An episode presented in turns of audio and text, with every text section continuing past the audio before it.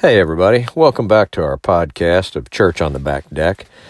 Today, we're going to be tackling the subject of maybe our fight is against flesh and blood.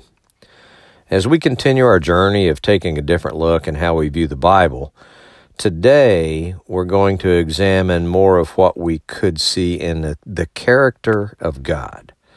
And let's start with a couple of different takes on what our struggle looks like as, as human beings. Ephesians 6:12 says, "For our struggle is not against flesh and blood, but against the rulers, against the authorities, against the powers of this dark world, and against the spiritual forces of evil in the heavenly realms." Now, this scripture should raise so many questions for us. First, do we have free will in heaven? If the story of how Satan came to be is true, then that answer would be yes, we do. As the story goes, Satan was an angel in heaven with God, but Satan wanted to be God. And this pride got Satan kicked out of heaven for a lifetime of tormenting human beings. This raises the question of why anyone in heaven would want to choose anything that was not good. And even more specifically, why would an angel choose anything that was not good? I mean, being God's right hand person would be about as good as it could get, right? And when you couple this with the fact that heaven is depicted as the perfect place, and it's almost everyone's goal to get to heaven, to have eternal peace. Why would anyone want to jeopardize their place in heaven by trying to take the place of God? I mean, that's what happens here on earth, right? Our pride and our ego get in the way. And so instead of trying to live like Jesus, uh, humility, no condemnation, and peace, then we look at Philippians 2 6 through 7. Who, being in very nature God, did not consider equality with God something to be used to his own advantage. Rather, he made himself nothing by taking the very nature of a servant, being made in human likeness. In John 8 10 and 11, Jesus straightened up and asked her, Woman, where are they? Has no one condemned you? No one, sir, she said. Then neither do I condemn you, Jesus declared. Go now and leave your life of sin. Or Colossians 3 12 through 15. Therefore, as God's chosen people, holy and dearly loved, clothe yourselves with compassion, kindness, humility, gentleness, and patience. Bear with each other and forgive one another if any of you has a grievance against someone. Forgive as the Lord forgave you. And over all these virtues, put on love, which binds them all together in perfect unity.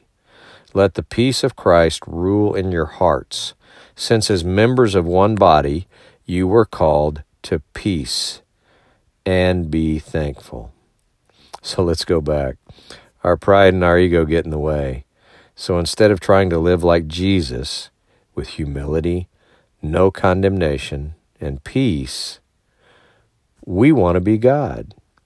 And our pride and ego take over to give us feelings of superiority, condemnation, and judgment. And so now, if we go back to the story of Satan, we're going to have to deal with that in heaven as well. I don't think that's the heaven we have pictured or that God has created. You know, let's let's examine a different way. James 1, 12 through 14 says, Blessed is the one who perseveres under trial, because having stood that test, that person will receive the crown of life that the Lord has promised to those who love him. When tempted, no one should say, God is tempting me. For God cannot be tempted by evil, nor does he tempt anyone. But each person is tempted when they are dragged away by their own evil desire and enticed. So maybe it is flesh and blood that our struggle is against, our own flesh and blood. This makes so much more sense. The entirety of our life can be summed up in the concept of our flesh versus God's Spirit. We're all familiar with the saying, the Spirit is willing, but the flesh is weak. In essence, one could say that our flesh is Satan. As James put it, we're dragged away and enticed by our own evil desires. So our struggle ends up being between the Spirit of God living in us versus our own evil desires that are a product of our humanity. And the worst evil desire we have is simply selfishness. Selfishness is at the root of everything that we would do wrong. In essence, our entire life beca- becomes a struggle between following the fruits of the Spirit or following our desire to gratify ourselves. Why would God create an evil tormentor for God's children? When we look at the entirety of what God has given us to discern God's character, it becomes easier for us to make sense of this. First, let's start with the concept that we were made in the image of God. Then let's take a look at the relationship between a father and his children. Do fathers create an evil tormentor for their children to constantly attack them and try to destroy them? Obviously, the answer is no. Fathers try to protect their children from things that would attack them eh, or try to destroy them, not create an adversary to do exactly the opposite. In fact, fathers are there for their children to protect them the majority of time from themselves and to teach them and guide them and help them become their own person. And when you think about protecting someone from themselves, we have all heard the saying that we are our own worst enemy. And it's much more likely that this is true for our relationship with God as well. An all knowing God would have known ahead of time that choosing ourselves over choosing God's Spirit would be the most difficult thing we would ever face. Knowing that we would be our own worst enemy, there would be no need to create an evil tormentor for us. Instead, we would be faced with the lifelong struggle of demonstrating the fruits of God's Spirit versus demonstrating the gratification of our own selfishness. God's Spirit is in each of us. You know, too often God is depicted as one we would go searching for, or draw close to, or seek out. Not that this is not important for us to do, but maybe it's not in the way it is interpreted. Many times, this is interpreted as God being something that is outside of us, that we must go looking for, or attain a certain status before God would dwell in us. Maybe we should take the view that God is life, and that everything containing life is only alive because God is living inside. This thought would apply to human beings, to nature, and to the entire universe. What is it that causes a heart to beat? enables blood to flow through a body, helps lungs process the air that is breathed, and helps a brain process the information we take in.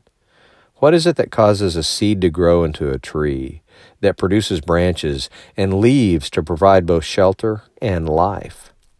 What is it that causes water to flow, or to nourish, or provide a home? The answer to all of these questions is God. Without God living in us, we would be a lump of muscle, ligaments, and tendons, laying in a heap on the ground with no life in us whatsoever. Without God living in nature, a tree would not grow, and water would not flow. Everything that has life would cease to be alive if God were not living inside. The following verses give us insight into this. Ephesians 4 5 and 6 says, One Lord, one faith, one baptism, one God and Father of all, who is over all and through all and in all. In this, we can see that God is over everything. God is what connects everything to each other, and God is in everything. In reality, God is everything. So let's quit letting distractions take our focus off God and stop giving in to our selfish human desires. Instead, let's put our focus on the attributes of God that are living inside of us and produce the fruit God intended. I want to thank you guys again for tuning in and uh, listening to Church on the Back Deck. As always, if you guys have thoughts uh, or comments, please send them to me. I'd love to talk with you about them. And if you have ideas for future podcasts, please give me those as well. Hope you guys have a great day and uh, take care. We'll talk to you next time. Bye bye.